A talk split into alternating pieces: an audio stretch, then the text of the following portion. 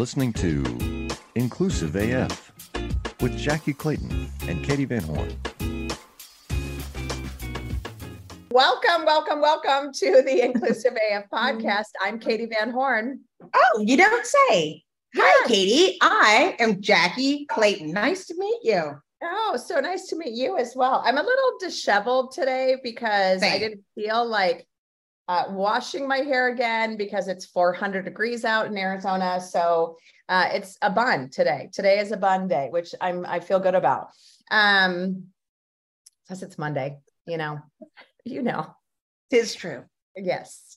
Okay. So today we have a wonderful guest that we would like to introduce everyone to talk, about some great things around diversity, equity, and inclusion. So Nani, I'll turn it over to you to introduce yourself and share a little about who you are, all that good stuff.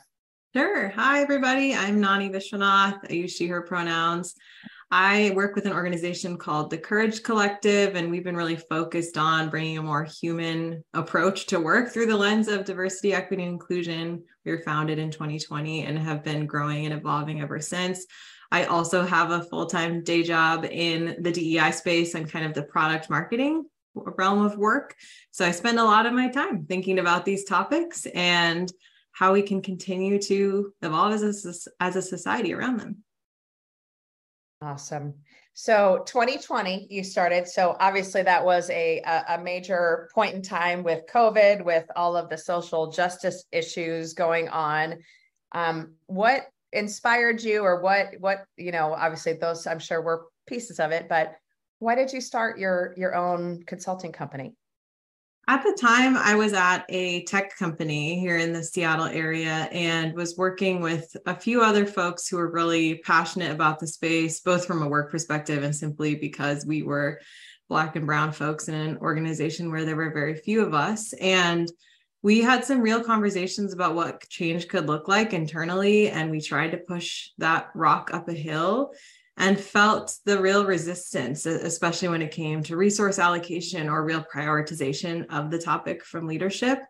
And so we started imagining, what could this look like if we were to build it and not have to go against the grain of a company? And so we came together, and our founder created the Courage Collective, brought a few of us along. We started off with doing learning series for organizations, and we've expanded to be more employee journey consulting as well. We work with a number of organizations ranging from small startups to large Fortune 500 organizations. All kind of grappling with different aspects of DEI. But we wanted to see something more real, more human, and more prioritized. And that's why we started our own thing. Awesome. I'd love to know what that means. I mean, I feel like I keep seeing people pivot in the space. Like, we want to make it more human, or we want to make it more accessible, or we want to make it more real. What does that mean when you are saying giving more of that experience? What does that mean to you?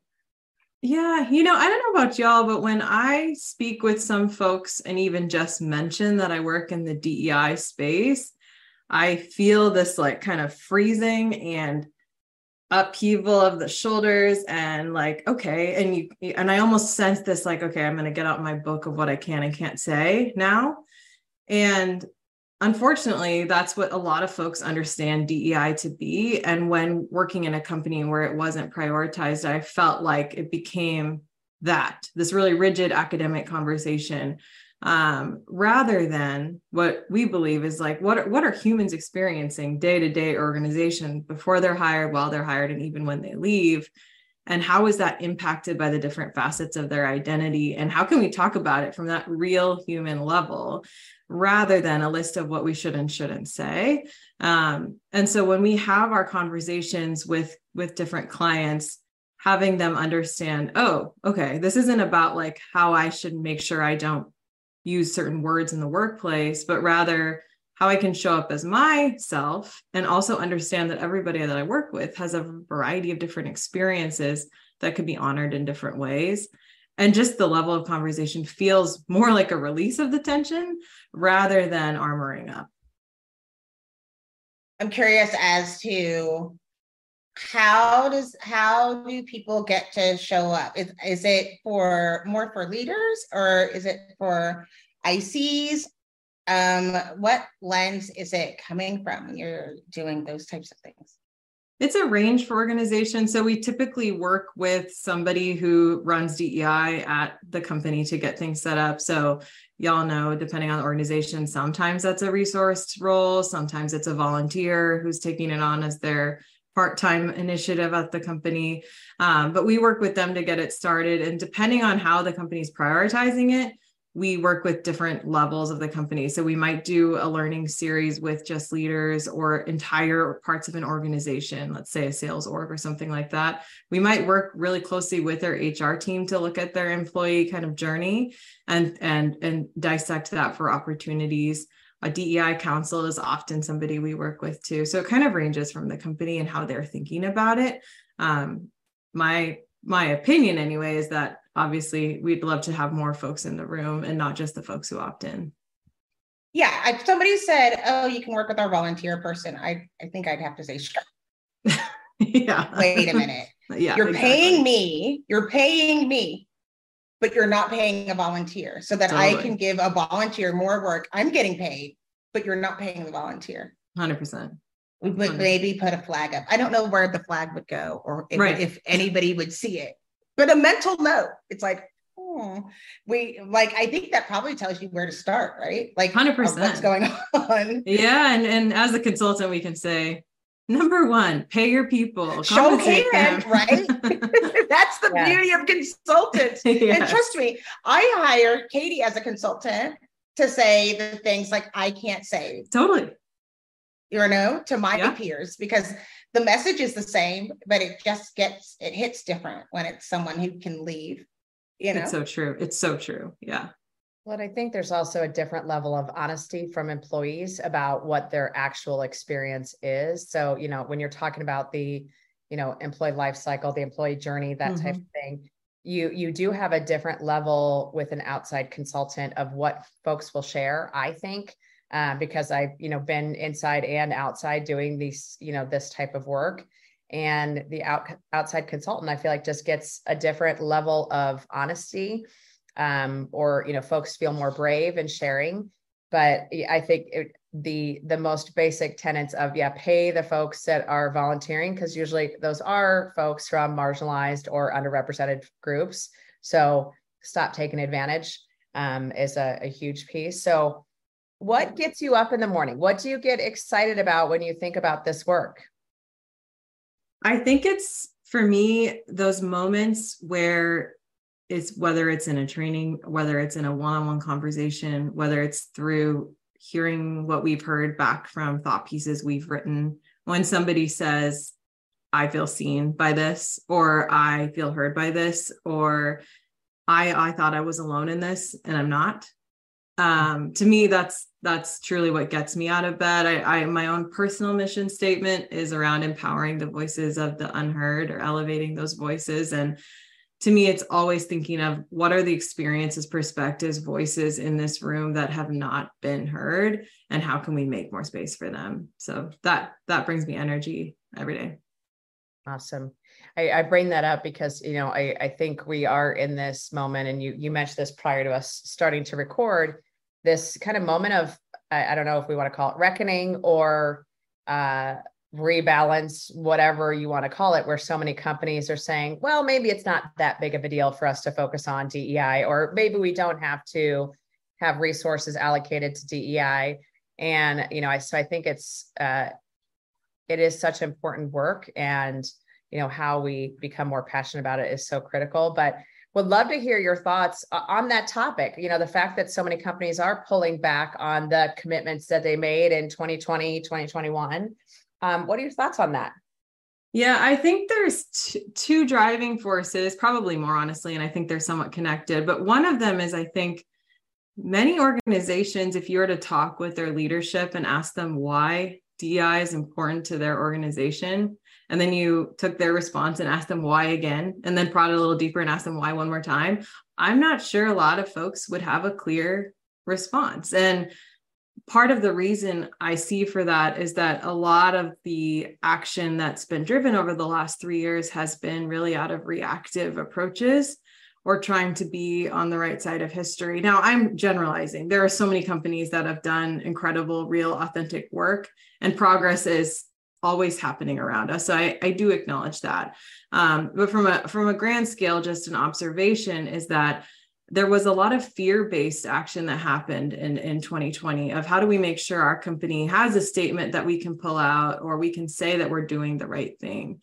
But asking why often feels less clear. And organizations will say, it's important to us, or we want to have a diverse workforce, but connecting that to what their company is all about, that's often a light bulb that a lot of folks haven't turned on. This is not a separate thing. And that's the second driving force, I think, that I'm seeing a lot of right now is that organizations see it as separate or additive and don't see the importance of integrating a DEI lens, so to speak, into all aspects of a business, not just HR and not just one part of HR, right?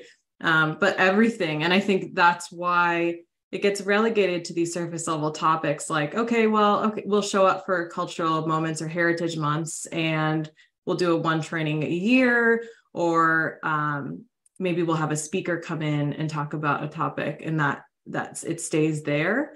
And is it a deeply integrated part of the work?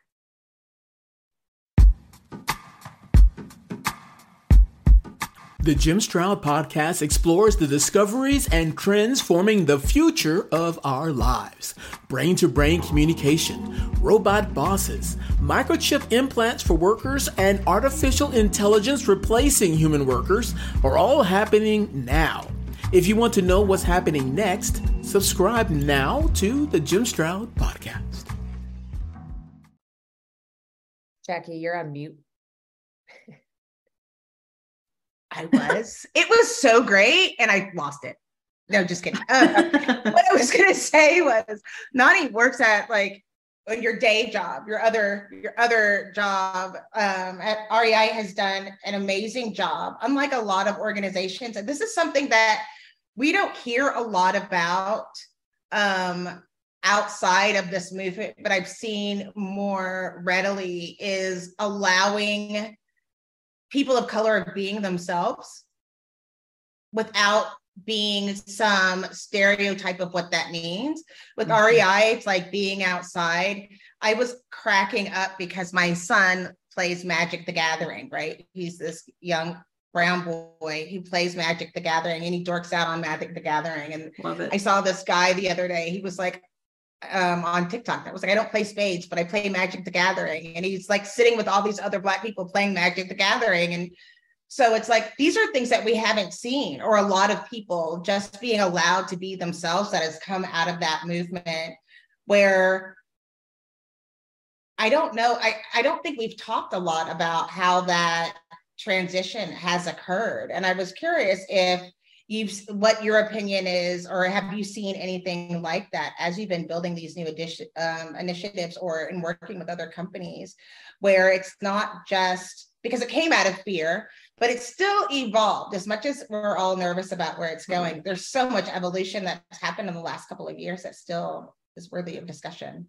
Oh, hugely. Yeah, absolutely. I would agree with that. I think the companies where I'm excited is where we're not stopping at, let's be less problematic, but rather, what are we building? What's future forward? And what does that look like that's more innovative and brings in a variety of perspectives? And to your point, stories that are not often heard. I think that's what's exciting. But I think a lot of organizations stop at, let's not do these things.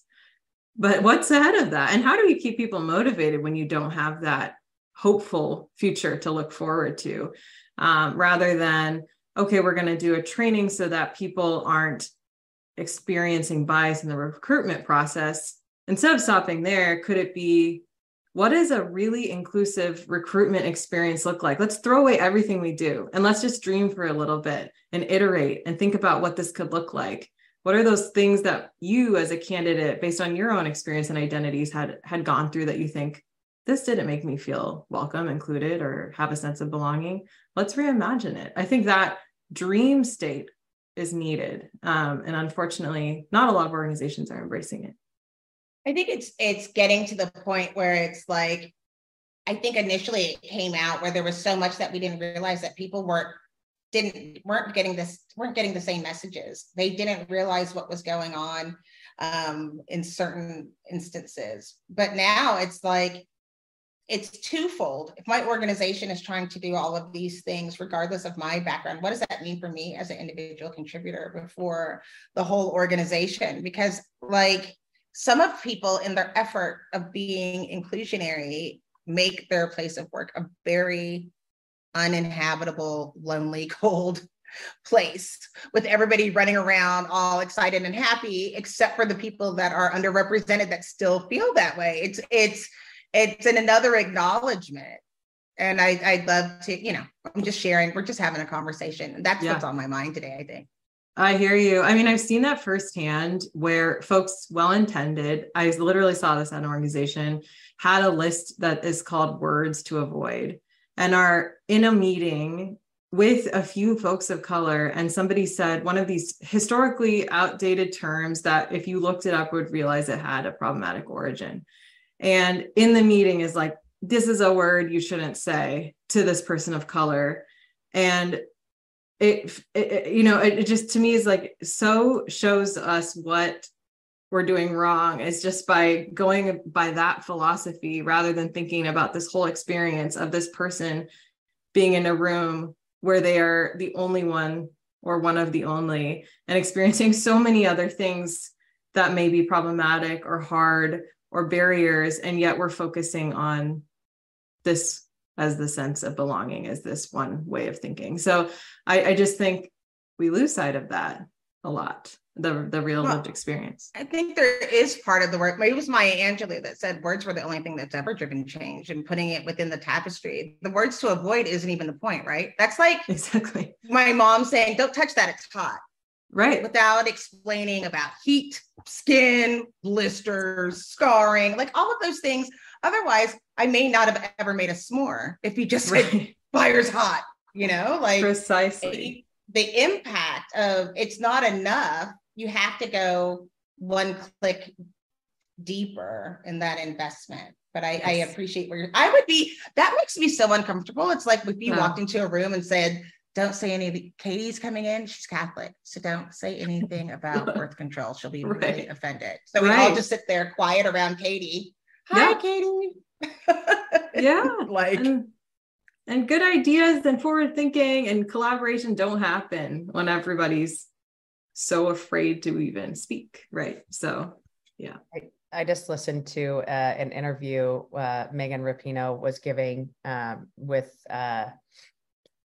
Glennon Doyle. And it was really, really interesting because one of the things that she talked about is on the team, they discussed the fact that, you know, for so long it was teamwork, and not recognizing the individual.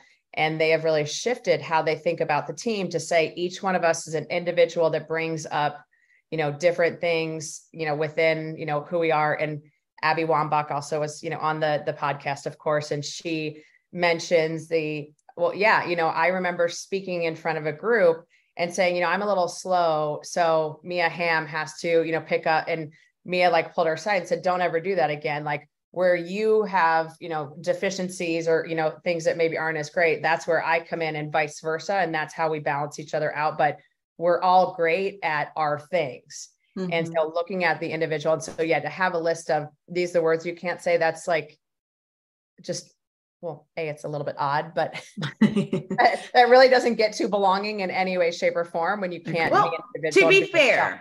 Yes. In Waco, there are people that need a list of words to avoid. That's fair. That's fair. So like you can't, like I live in the big brass buckle of the Baptist Bible Belt, and I can tell you they need a list before they walk in the room. And I ain't even mad at it. like saying words like Texas A&M. Or UT could get you hurt. Like there are some environments that you might not. I will give a prime example. And this was really, I was shocked that I didn't move, and I'm shocked that I'm still here, but that's a whole nother day. It was called Rainwater. It's a rainwater project. And it's one of the DEIB initiatives. You might've heard of it, but it was talking about like, where is the problem, and the problems in the rainwater. Mm-hmm. And so within the group, it is very diverse on purpose, age, race, gender, very, very specific, sexual orientation. But the trainers came from, like, I think Indianapolis. And number one, they did kept mentioning University of Texas, and people got very offended because this is Texas. I mean, people were very offended, but we all kind of giggled and got over it. But then the gentleman started talking about guns. Now, if you don't live in Texas, I can understand. Maybe in Arizona, it's the same. But he was saying, like, I couldn't believe the person had a gun. And there was silence in the whole room. Now, everybody was there to learn about DEIB, right? Everybody had the same piece, like, you know, we understood the class. You had to be selected into this class. And so you could think that there was at least a part of curiosity where there wasn't going to be automatically, but the room was silence.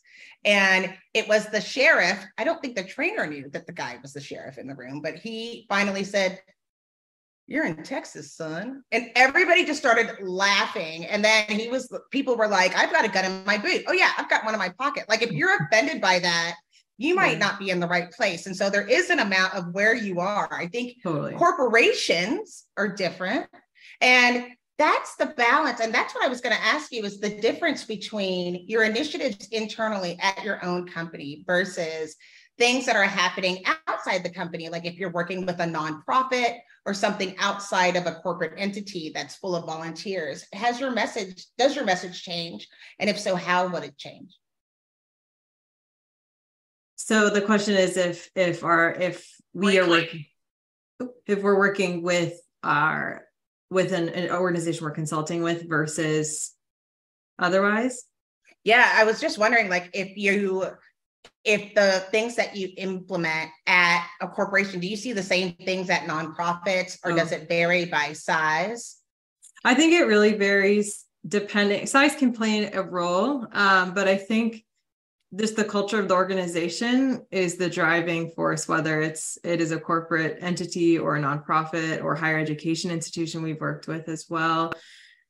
And even then within the culture and then within the subcultures that we have the opportunity to be with. If there's a culture of, we don't say certain things, or we have low levels of psychological safety, people are unable to speak up without experiencing risk or consequence, then what we are able to say has a very different impact than if we are working in an organization where they're upfront and honest and say, "Here, we know what we know that we're not doing this super well. We know that we've heard from underrepresented folks in our organization that this isn't going well and we need help," and we can be vulnerable about that. Totally different conversation. Yeah, I think it is so interesting because DEI, I've had a lot of my friends that do DEI consulting are based in California or on the West Coast. And we've had conversations about what does that look like to do consulting in California versus in Texas, in Arizona, and some of these other places. And I think that the piece that is so critical that, you know, we continue to talk about is meeting people where they are on their journey, and everyone is different. And so, yeah, you might be in a room that everyone's carrying a gun or has a gun somewhere close by. And, you know, how does that conversation change when you're talking about inclusion, or what, you know, or how do you think about that when you're talking about whatever kind of social justice issue? And I think that's the piece that is so many consultants get wrong, I think, and DEI professionals get wrong, is the one size fits all, period, end of discussion. And that's, you know, going back to, hey, we're trying to create equality versus equity. And it is just so fascinating to me, you know, that you see the differences of what the approach will work. But I also think that goes to the belonging piece of, if you're truly creating a culture of belonging, it can't all be, you know, one size fits all, because then it's going to be exactly what it's been for hundreds of years in corporate America or wherever, you know, organization you're in. So it's just interesting. Yeah, it's very true. Every organization, and even smaller parts of each organization, have to have their own approach, their own map. and own what they need to undo as well. I think that it all varies, and you've seen companies take the playbook, right? Of saying, okay, got it. On one unconscious bias training, we're going to set up ERGs and we're going to do a calendar of cultural holidays every year, done and done. And it's so evident it doesn't work that way. And in many cases actually does more harm to organizations, and especially those most marginalized. And it can work, but it doesn't mean it will. And I think that's the thing. I think so many people expect that. Like, that's the thing that's scary. So you might've heard me say before, like, the future of DEI is not Googleable, but I can't tell you how many times, like you're saying, like, that's the playbook. Like, I think that's the ChatGPT, how you implement a diversity program. Oh, set up ERGs, put it all, I just put a post out there. I'm like, until you can deal with your unconscious bias or your conscious bias, I'm not touching your unconscious bias, because I don't even know what's down in there, because you ain't even trying to, wear the right shoes. You're at Disney World in pumps. You know who you are. So we are even ready to deal with those other things. But at the same time, what's great about the collective is that there are so many voices that you can try it out, because the other thing is it's changed. Like, I used to think of courageous conversations of being able to say, I'm a practicing charismatic Christian at work. Like, that's courageous. But now it's like, just to be able to say, I don't think I'm being paid fairly. Like, it's not even that deep. Like, people are trying to go up to those things. And it's like, you asked me to do this extra thing, but I'm not getting paid for it. I noticed, .. And those are the courageous conversations that need mentoring. I would like to know, what have you seen? Has there been any new innovative things that you've been talking about? I talked to somebody today about reverse. They were talking about reverse mentorship with having people. And then I was like, okay, but what does the person from the underrepresented group get out of that conversation besides exploited for free? Like, it just felt, because I'm still a Black woman. Like, when I have these conversations, I start out being very professional, but sometimes I'm like, I would be so mad if somebody asked me to do that for these reasons. But I got I see where it could go. Totally. Once another click. So I'm wondering, have you seen any innovative things that maybe we haven't seen in every DEI playbook that you think are worth looking at? I'm really interested in conversations right now around the quote unquote future of work as it relates to companies thinking through this hybrid, remote, in-person work, and how DEI can be such a part of that conversation, often is not. But organizations that are purposeful about why they want to bring people together in person and when, and really considering the impact on different identities, whether it's parents or caregivers that have a totally different need in terms of their schedule, or doing less of the, we're all going to get together at a bar when the folks who don't drink for whatever reason, or maybe are neurodivergent and that kind of atmosphere is challenging for them, or potentially they just are an introvert and that's not going to do it, right? There's so many reasons why folks don't like to socialize that way, but it's such a common part of corporate culture. And then the requirement of being in person, and how that has a vastly different experience for folks who are underrepresented in the workplace, and seen some really interesting research about the benefits of remote work for people of color and what that's done. And so really thinking all of that through and then building that into the plan. So if we are going to get together, is there a clear reason for it? And can we build an experience that really has most people's needs in mind? And we do some active listening to bring that. Sure, it's going to take more of a lift, but the impact will be so much better than a blanket, you need to be in the office every Wednesday. So I'm interested in that as one. And then the second piece that I haven't seen a ton of, but I think is so needed, is just around the importance of managers, of people managers. I think people managers vastly are underqualified, should not have been managers, but they are promoted to be because that's what we do apparently. But we all know that is such a unique skill set that so many people haven't had the opportunity to develop or maybe don't want to. And then the ripple effects of that are really costly on people and harmful, especially to those who don't have a lot of folks they can relate to on an identity level and at work. I'm so glad you said that. Yes.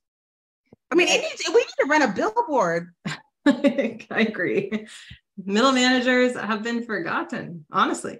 And they have to do all the dirty work that all these people have been trying. And then they're like, here's the really hard thing that we just, what were you going to say, Katie? Sorry, I jumped in.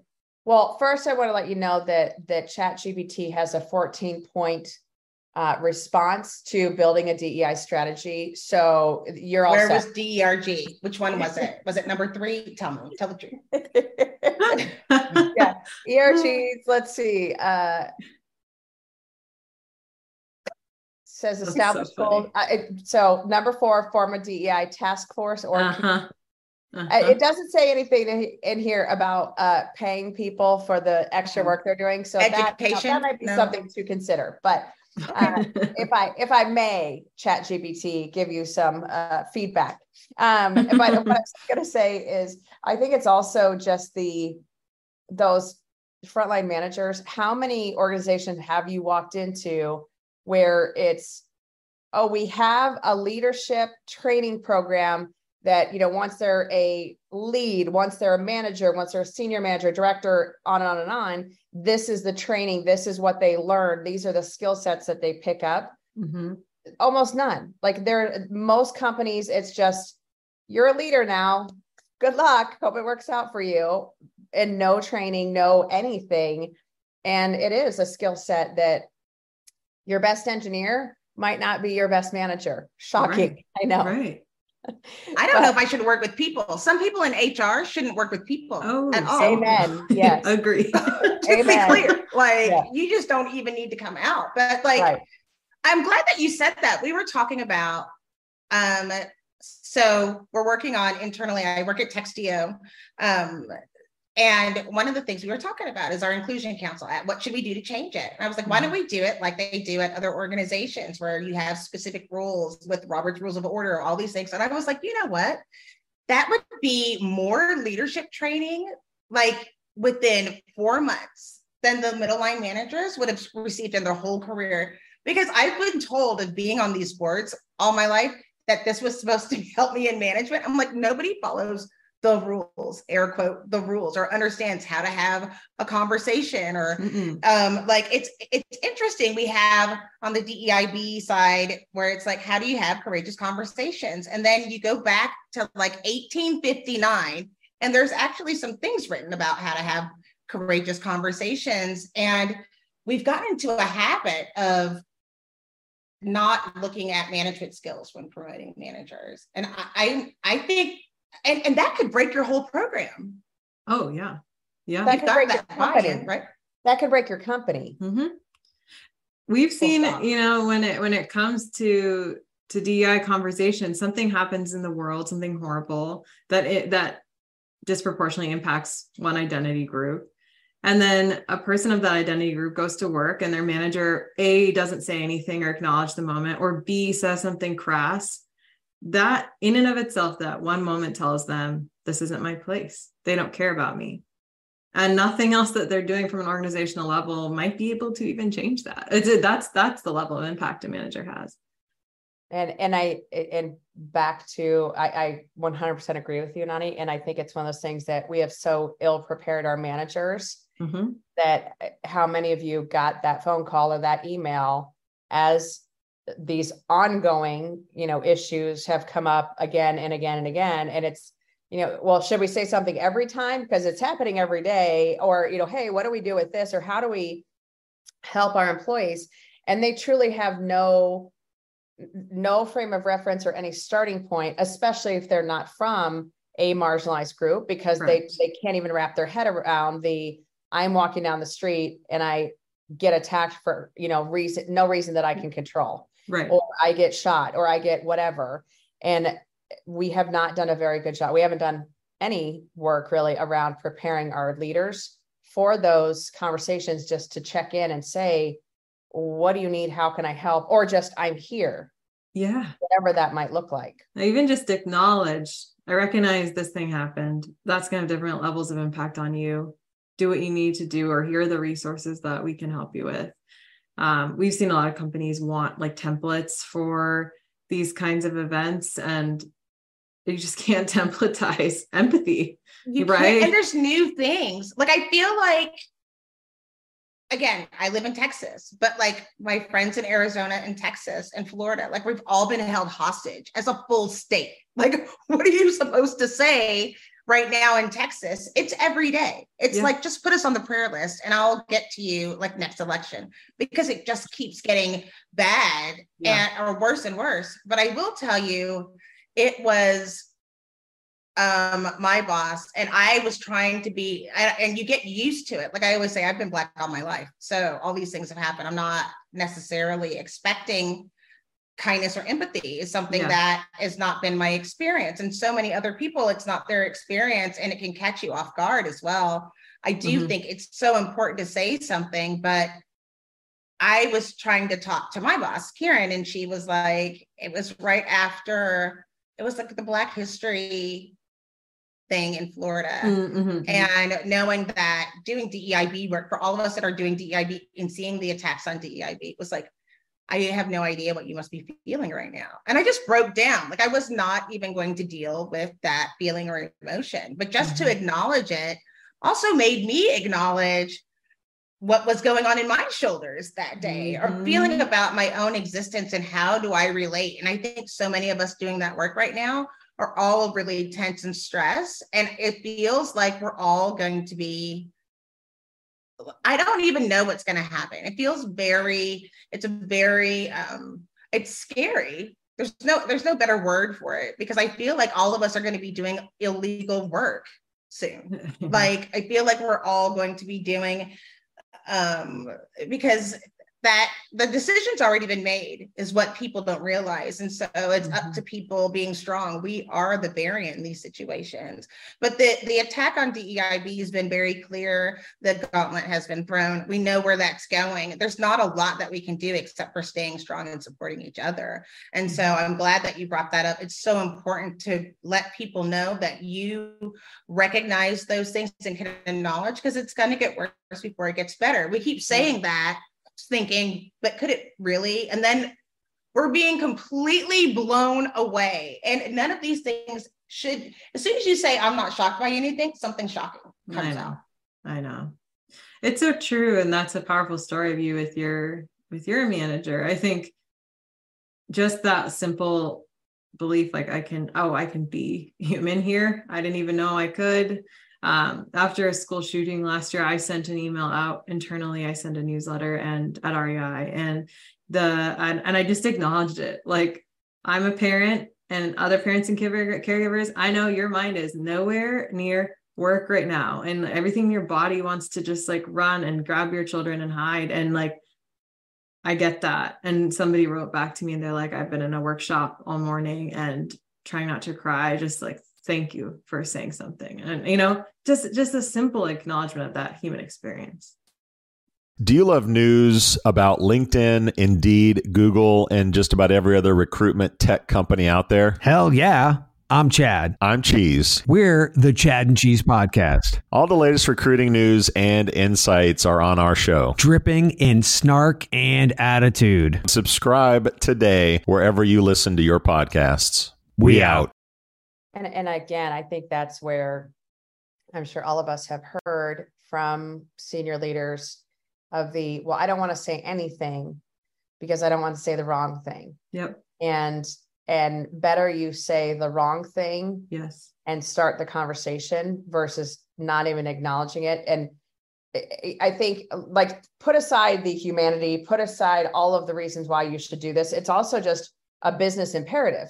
Yes. Where if you're in a workshop all morning and you are completely distracted because all you're thinking about is, are my kids safe? And how am I going to make sure they're safe? And all of those horrific feelings inside your body, you're not at work. You're not, you know, you might be there physically, but you're not there mentally. And so it's also I think leaders don't understand or don't recognize the fact that even just those little conversations, like Jackye's example with Karen, like it makes such a difference. And it's not, you're not fixing it. You didn't say, well, here's how we're going to change the world, but just acknowledging it and saying, I can't comprehend because I don't have children, or wow, I can only imagine that all of you just need a minute, take what time you need, whatever that might be. Mm-hmm. That acknowledgement is such a critical piece to just being human and reaching across the table, whatever you want to call it, to say, I'm here. If you need anything, I'm here to listen. So it's important. So what are you working on next? Like, what is the next big project that you all are working on that you're focused on? So we are putting together right now a report based on some of the data that we've done with our clients over the last 3 years through surveying, et cetera, to understand some broader themes about what's happening in the workplace, dissected a bit by identity. So we're excited to share that. We're talking more about how we propel a conversation about further integration of DEI rather than continuing to separate it and keep it on the surface. Personally, to your last point around saying the wrong thing, I'm interested in a world where people can say what they hadn't done right in the DEI space and be honest about it. A lot of us are innovating right now when it comes to DEI, and with innovation comes failure. And I think it would be so powerful if leaders at different organizations were able to say, we tried this thing. For example, we tried employee resource groups. We ended up having a bunch of passionate folks who are already in historically excluded communities do extra work. And we realized that they ended up burning out. I know that that's hard to say. It doesn't look good. But listen, I have accurate. To do that. By the way, you can read my report from last year. It talks about all my failures. And I look forward to sharing the failures from this year. I love that. Yeah, can we do more of that? It was one of those things where it was very... One of the things that was difficult, and I'm glad that you said that, and I hope that there's other DEIB professionals in the room, because it was like, I don't want to hear what's good. I want to know what we need to do to make a change. And there's so many things that, like just admit it, like what you're saying, so many people spin it. And it was one of the things that was a big impasse was like, I'm not working with marketing on this. And I put it together and let marketing make it pretty, but then it was one of those things where I think Katie remembers they were like, oh, I'm so excited to share. I was like, sure, I am not excited to share this. Yeah. Like going from 3% to 8% is not good enough. That does not anything to celebrate. Like, you know, these are the mistakes that we've made because so many people aren't. And like you said, that's why, you know, we then just started another campaign about how the feature's not Googleable. Like you're not going to see it out there until we start putting it. And that's why people keep making the same stinking mistakes. Yeah. Because it stops at, this is what we're doing. And without and everybody, you know, hates us for it. They don't report that part. But totally. People do need to start doing that more. You know, I think Aubrey Blanche, at the time she was at Lajan, she started reporting on like the fatigue and the mistakes. And I think that is so refreshing. But it is also like, here's where we made mistakes. Don't do what we did. Or, you know, I think that's a piece as well that, you know, this is such a trial and error on so many of these things, and being able to say, oh, well, this company tried that. It didn't really work out. Or, wow, they did this and it was, you know, fantastic for their folks. I think those are the things as well that we just need to do better at, you know, talking to each other and sharing what's working and what's not. But excited to see, you know, what you all come up with, the report that you come up with, because I think it's really critical. So, okay. So what is one thing that you want to make sure our listeners heard throughout this episode?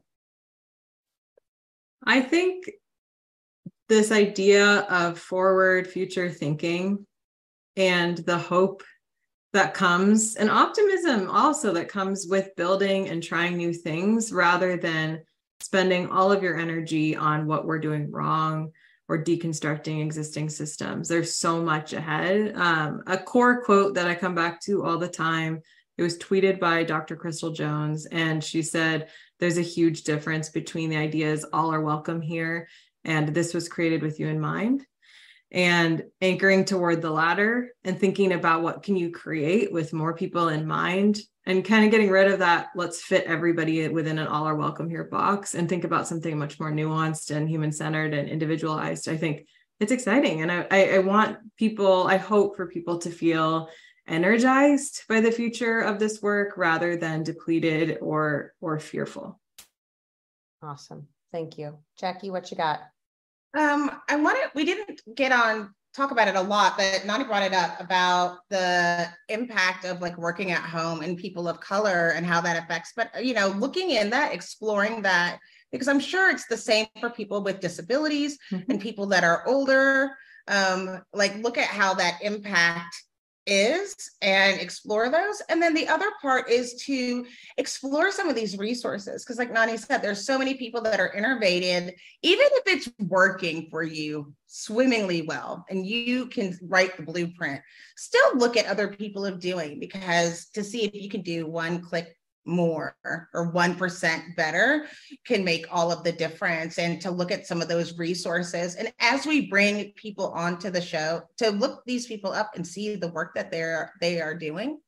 I think a lot of people listen to us, but it's like, no, go look at the work, because I'm fascinated by the collective and some of the things it make me really interested. So I think that it would be great for people to do that and understand and dig in a little bit more.